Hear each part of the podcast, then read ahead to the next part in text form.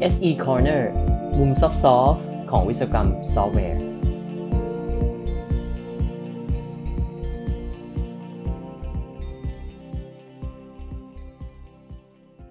สวัสดีครับ SE Corner episode 13 ใน episode นี้เนี่ยผมหยิบเอา article จาก IEEE Software อีกแล้วนะครับ เป็น article ใหม่พอสมควรเพิ่งจะออกมาเมื่อเดือนอกุมภาปีนี้นะครับ ก็เป็นเรื่องที่มาจากบริษัทที่เรารู้จักกันเป็นอย่างดี ก็คือ Facebook นั่นเอง article นี้เนี่ยทีมนักพัฒนาแล้วก็นักวิจัยจาก Facebook เนี่ยมาแชร์สิ่งที่พวกเขาได้ทำในกระบวนการพัฒนาตัวแอปพลิเคชันที่บริษัทของเขา ชื่อตัว article ก็คือชื่อ AI in Software Engineering at Facebook ซึ่งก็หมายถึงว่าการเอา ปัญญาประดิษฐ์เนี่ยมาใช้ในกระบวนการวิศวกรรมซอฟต์แวร์ที่บริษัท Facebook นั่นเอง เขาได้มาแชร์ประสบการณ์ในการที่นำหลักการ AI มาใช้เพื่อจะช่วยทำให้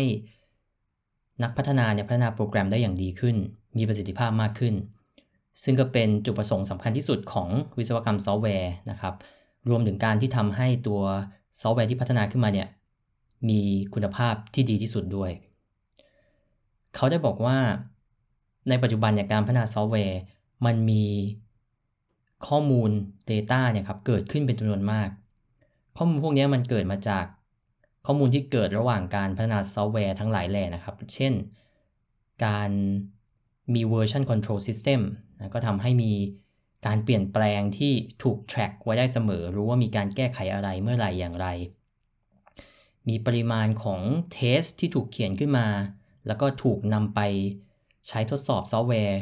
อย่างสม่ำเสมอเนี่ยในระบบ continuous integration ก็เป็นข้อมูลที่ที่เยอะมากๆนะครับรวมถึงข้อมูลที่เป็นข้อมูลจากนักพัฒนาซอฟต์แวร์ เช่น การพูดคุยการถามคำถามบน Stack Overflow เนี่ยก็เป็นข้อมูลที่ช่วยเอามาใช้ในการพัฒนาตัวปัญญาประดิษฐ์เหล่านี้ได้ ในบทความนี้ครับเขาโฟกัสไปที่ 3 เรื่องที่เขาได้ทำ แล้วก็ได้เอาไปใช้จริงในบริษัทเขาแล้วนะครับรวมถึงรายงานให้เห็นว่ามันมี feedback จากนักพัฒนาอย่างไรด้วย ซึ่งผมก็คิดว่าน่าสนใจมาก ๆ เลย หัวข้อแรกนะครับเป็นเรื่องการทำ code search หรือว่าการค้นหาโค้ดนั่นเอง โดยใช้ natural language หรือว่าใช้ภาษาอังกฤษพิมพ์ไป แล้วเราจะได้โค้ดอย่างที่เราอยากจะได้นะนี่ก็เป็นเป็นสถานการณ์ที่จำลองว่าเออเราอยากจะ หาโค้ดอันนึงนะครับ สมมุติตัวอย่างเช่นโค้ดที่ทำการซอร์ตนะฮะซอร์ตอาร์เรย์นะสมมตินะครับ ก็พิมพ์ไป array sorting อย่างเงี้ยก็จะได้ source code กลับมาเลย เขาได้สร้างเครื่องมือตัวนี้ขึ้นมาที่บริษัทนะครับ เรียกว่า neural code search หรือว่า NCS ไอ้เจ้าตัว NCS เนี่ยมันมันทำยังไง เขาก็อธิบายคร่าวๆด้วยนะครับ ว่าตัว NCS เนี่ยเริ่มมาจากว่า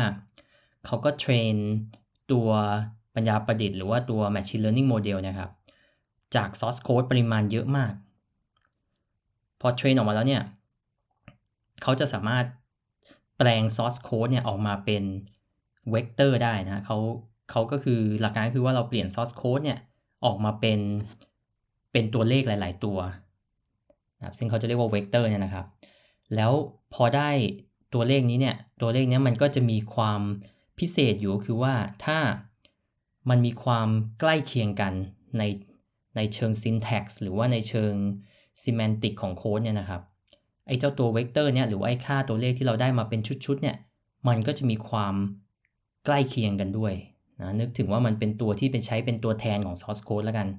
เหมือนไปเข้าใจความหมายหรือว่าเข้าใจ syntax ของมันแล้วก็ดึงออกมาเป็นตัวเลขชุดหนึ่งในขณะเดียวกันเนี่ยเขาก็ทำการ เทรนไอ้เจ้าตัว machine learning model ตัวนี้ครับ บนตัวหนังสือด้วยตัวหนังสือเนี่ยก็ไปผ่านกระบวนการที่ต้องถูกแปลงไปเป็นเวกเตอร์ตัวนี้เหมือนกัน จากนั้นเนี่ยพอมีการค้นหาใช่ไหมครับ เราก็จะต้องให้คำค้นที่เป็นภาษาอังกฤษเข้าไป ซึ่งก็จะเป็นภาษามนุษย์นะภาษาอังกฤษ มันก็จะถูกเปลี่ยนไปเป็นเจ้าเวกเตอร์นี่นะฮะแล้วตัว source code ที่เขามีอยู่เนี่ยมันก็จะมี ตัวเลขเวกเตอร์เหล่านี้เอาไว้ match กันว่ามันตรงกับ source code อันไหนมากที่สุด ซึ่งโดยวิธีการอย่างเงี้ยเขาก็สามารถดึง source code ที่ตรงกับคำค้นเนี่ยออกมาได้นะฮะเขาบอกว่าเขาได้เอาไปทดสอบกับเขาเอาไปเขาเอาไปใช้จริงโดยการเอาตัวโมเดลเนี่ยไป train บนโปรเจกต์ที่เป็น GitHub แล้วเขาก็เอาคำค้นเนี่ยมาจาก Stack Overflow นะครับ เพราะว่า Stack Overflow ก็เป็นเวลามาถามคำถาม เราก็จะใช้ภาษาอังกฤษถามใช่ไหมครับ เขาก็ไปเอาคำถามมาจาก Stack Overflow เช่น how to delete a whole folder and comment นะจะลบโฟลเดอร์ทิ้งขออภัยครับ how to delete a whole folder and content นะไม่ใช่ comment จะลบโฟลเดอร์ทิ้งให้หมดเลยทำยังไง อันนี้คือหมายถึงว่าเขียนโปรแกรมเพื่อจะทำนะครับ อยากจะเปลี่ยน image ไปเป็น base 64 string ทำยังไงนะครับ how to convert an image into base 64 string นะครับ how to get an action bar height อันนี้ก็เป็นเป็น Android เนาะอยากจะได้ตัวความสูงของ action bar เนี่ยต้องทำยังไง เขาก็เอาคำถามเหล่านี้ครับ ไปลองค้นดูว่าเจอโค้ดที่ถูกต้องไหมจาก GitHub เขาพบว่าจากคำค้น 287 เนี่ยครับ ที่ค้นเข้าไป มีอยู่ 98 คำค้นที่ ได้ผลลัพธ์ที่ถูกต้องเลยนะครับ อยู่ในท็อป 10 ของผลลัพธ์ ซึ่งก็ถือว่าดีพอสมควรนะครับ มันยังเป็นจุดเริ่มต้นอยู่ในตรงนี้ก็อาจจะไม่ได้ถึงกับ 80% 90%แต่นี่ก็ถือว่าเป็นเป็นจุดที่ที่มีประสิทธิภาพดีระดับหนึ่งแล้วนะครับ เขาก็เลยได้เอาตัว NCS เนี่ยไปลองใช้จริงใน Facebook นะเขาไปอินทิเกรตอยู่ในระบบที่เป็น Code Search Tool ที่ Facebook เขาเขียนว่ามันมีทั้งเว็บไซต์แล้วก็มี IDE ด้วยนะครับ ซึ่งก็เอ่อ developer ก็เอาไปใช้นะครับ แล้วก็ มันใช้คู่กับตัวที่เป็นตัว exact match นะบางทีเขาก็จะมีระบบที่ค้นแบบเป๊ะๆเลยเหมือนเราเขียนแพทเทิร์นไปแล้วก็หาหาโค้ดได้เหมือนกัน ก็ให้ developer เนี่ยเลือกใช้ได้ อันนี้ก็เป็นตัวแรกนะครับ NCS ตัวที่2เนี่ยเป็นเป็น AI สำหรับทำ code recommendation ขยับมาจากอันเมื่อกี้นะครับ ที่เราค้นหาโค้ดมาก่อนนะครับ developer ก็หาโค้ดตัวอย่างมาเอามาปรับใช้ให้ตรงกับสิ่งที่ตัวเองต้องการ จากนั้นเนี่ย developer ที่ Facebook เนี่ยเขาบอกว่าบางทีเขียนโค้ดมาแล้วเนี่ยเขาต้องการความมั่นใจเพิ่มเติม เพราะว่าโค้ดที่เขียนเนี่ยจะต้องถูกเอาไปใช้เยอะมากๆนะบนบนโทรศัพท์มือถือของคนเป็นเป็นล้านล้านเนาะเป็นร้อยล้านพันล้านคนเนี่ยเขาบอกว่า developer ส่วนใหญ่อยากจะได้ ตัวอย่างเพิ่มเติมว่าสิ่งที่เขาเขียนเนี่ยมันมันโอเคหรือยัง มันต้องมีเช็ค มี additional code ไหมมี safety check มี error handling อะไรเพิ่มเติมหรือเปล่า เพราะนั้นในตัว code recommendation เนี่ยกระบวนการจะต่างกันตรงที่แทนที่จะให้เป็น natural language ไปเนี่ย ให้เป็นโค้ดไป แล้วก็ไปหาโค้ดที่มีความใกล้เคียงกันออกมานะครับเขาเลยเรียกว่า code recommendation ก็คือมีโค้ดอยู่ แล้วก็ไป recommend โค้ดที่ใกล้เคียงกันออกมา โดยเจ้า AI ตัวที่ 2 เนี่ย จะชื่อว่า Aroma นะครับ Aroma เนี่ย หลักการเบื้องต้นเนี่ยจะคล้ายๆกัน คือมี source code ที่เป็นตัวอย่างของเรานะครับ ของของ developer เขาก็จะไปแปลงมันให้เป็นให้เป็น tree นะครับ เป็น abstract syntax tree ออกมา ก็คือเป็นเหมือนโครงสร้างของโค้ดนั่นแหละครับ ที่ extract ออกมาจากตัว source code แล้วเขาก็ไปดึงฟีเจอร์ออกมานะก็คล้ายๆกันเหมือนการสร้างเวกเตอร์เหมือนกัน อันนี้ก็จะเป็นวิธีการสร้างเวกเตอร์อีกแบบหนึ่งนะครับเอาเป็นว่าแปลง source code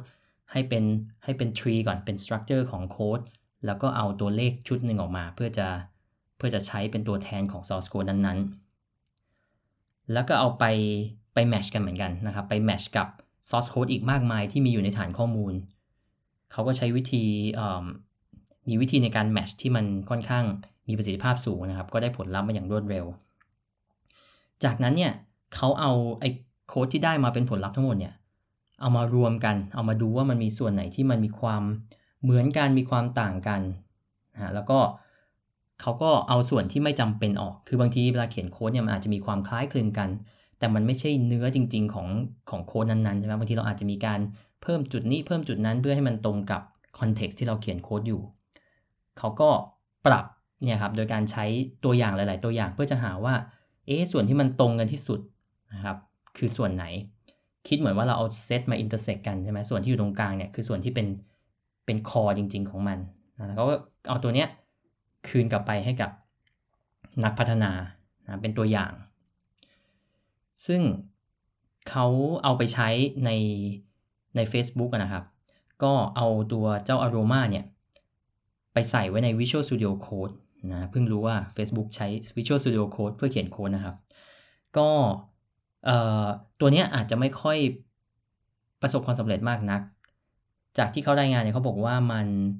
มีฟีดแบ็ที่แบบปนกันจาก Developer นะครับ Developer บางบางกลุ่มเนี่ยก็ไม่แน่ใจว่าโค้ดที่ได้มาเนี่ยมันแปลว่ายังไง มันเป็นโค้ดที่ที่ดีขึ้นหรือเปล่า ดีกว่าที่เขาเขียนไหม หรือว่ามันเป็นแค่อาจจะมีโค้ดที่คล้ายๆเขาอยู่ แค่นั้นเอง เขาก็เลยบอกว่าใช้อยู่พักหนึ่งนะครับ จากนั้นตัว Aroma เนี่ยก็ไม่ได้ใช้แล้ว แล้วตอนนี้ก็เปลี่ยนไปเป็นเป็นอีก tool อีกตัวหนึ่งละที่เอาไว้ generate code ที่เป็นตัวอย่างแทนนะครับ แต่ก็เป็นเป็นประสบการณ์ที่เขาได้ทำมานะครับ อันนั้นเป็นตัวที่ 2 ตัวที่3เนี่ยเป็นเรื่องการแก้บั๊กแบบ automatic นะเรียกว่า bug fixing automatic bug fixing เขาได้สร้าง tool ที่ชื่อว่า Getafix นะครับ ซึ่งเรียนรู้การ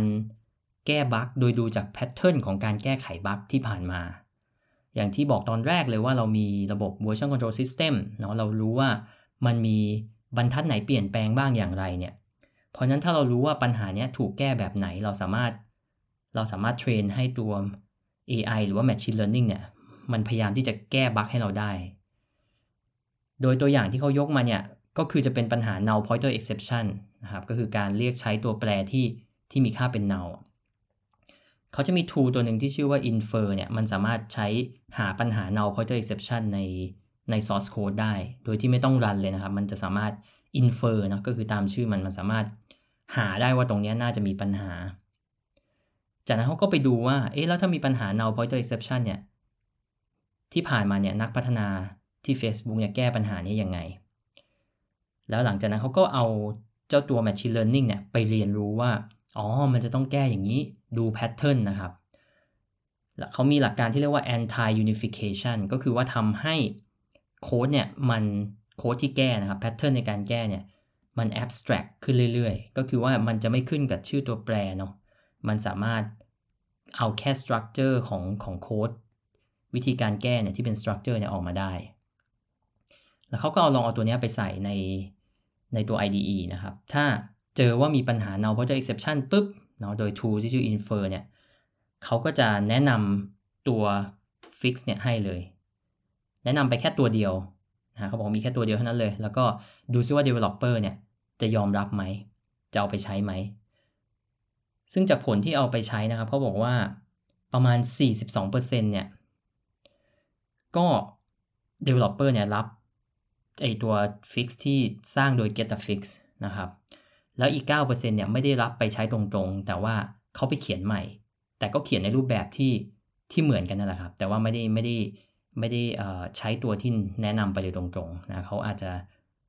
ชอบที่จะไปเข้าใจว่าจะแก้ปัญหายังไง แล้วก็เขียนใหม่มากกว่า นี่ก็เป็นเครื่องมือ 3 อันนะครับที่ใช้ Machine Learning หรือว่า AI เนี่ยที่ Facebook เขาบอกว่าจริง ๆ ยังมีช่องว่างให้ทำอีกเยอะมากนะครับ ในในอนาคตเนี่ยเราอาจจะเห็นว่ามันมี AI เข้ามาช่วย Developer ได้ในกระบวนการเขียนโค้ดเนี่ย เช่น การทำ Auto Complete นะครับ เราก็เห็นแล้วว่า GitHub ก็เริ่มมี Copilot ใช่ไหมครับ ที่ช่วยในการสร้าง Generate Code ให้ หรือว่าเราสามารถเลือก Test Case เพื่อจะมาทำ Regression Test ได้ เราจะเลือกอย่างไรให้ ให้ดีให้มีประสิทธิภาพ หรือว่าในการหาว่าปัญหาที่เกิดขึ้นนะครับ เวลามันมีซอฟต์แวร์ crash เนี่ยจะเอาไปหาว่าจุดที่เป็นต้นเหตุของปัญหาเนี่ยคืออะไร ซึ่งมันต้องใช้ข้อมูลจากหลาย ๆ ส่วนรวมกันเนี่ยก็เป็นปัญหาที่ยาก แล้วก็มีทั้งการทำโค้ดรีวิวนะครับที่อาจจะใช้ตัว AI เนี่ยเข้าไปช่วยในการแก้ปัญหาที่เจอในโค้ดรีวิวบ่อย ๆ เช่นการทำ formatting นะ การ ปรับโค้ดให้ตรงตาม coding convention อย่างเงี้ยนะครับ หรือว่าเป็น AI ที่ช่วยบอกว่า เอ้ยถ้าคุณแก้โค้ดแบบเนี้ยมันดูเหมือนจะมีปัญหานะ ถ้าเอาไปใช้นะครับ ก็เป็นการดูว่ามันมีความเสี่ยงในการแก้เนี่ยมากน้อยแค่ไหน รวมถึงสุดท้ายก็คือสามารถเอา AI ไปช่วยดูได้ว่า ถ้าเรามีคอมเมนต์จากผู้ใช้งานนะครับ เช่นใน App Store เนี่ยเยอะแยะมากมาย หรือว่ามีมี issue report มาเนี่ย จะไปเรียนรู้ได้ไงว่า บางทีมันมี issue report เป็นพันเป็นหมื่นใช่ไหมครับ เราอยากจะหาว่าปัญหาที่มันเป็น common ปัญหา common issue เนี่ยมันคืออะไรนะก็สามารถใช้ AI เข้ามาช่วยตรงนี้ได้ ดูแล้วเนี่ยอนาคตของ AI ใน software engineering เนี่ยน่าจะสดใสนะครับ มีแนวทางที่เอามาใช้ได้อีกเยอะมากๆนะครับ แล้วก็มีคนที่ทำงานวิจัยในด้านนี้อยู่เยอะมาก ถือว่าแทบจะเป็นสายหลักของวิศวกรรมซอฟต์แวร์ในในปัจจุบันละ ในในสาย Research นะครับก็ทั้งหมดนี้ก็เป็นอัปเดตกันในวันนี้นะครับ หวังว่าจะเป็นที่สนใจของทุกท่านนะครับ แล้วได้กลับมาพบกันใหม่ในเอพิโซดหน้าครับ ขอบคุณที่ติดตาม SE Corner สวัสดีครับ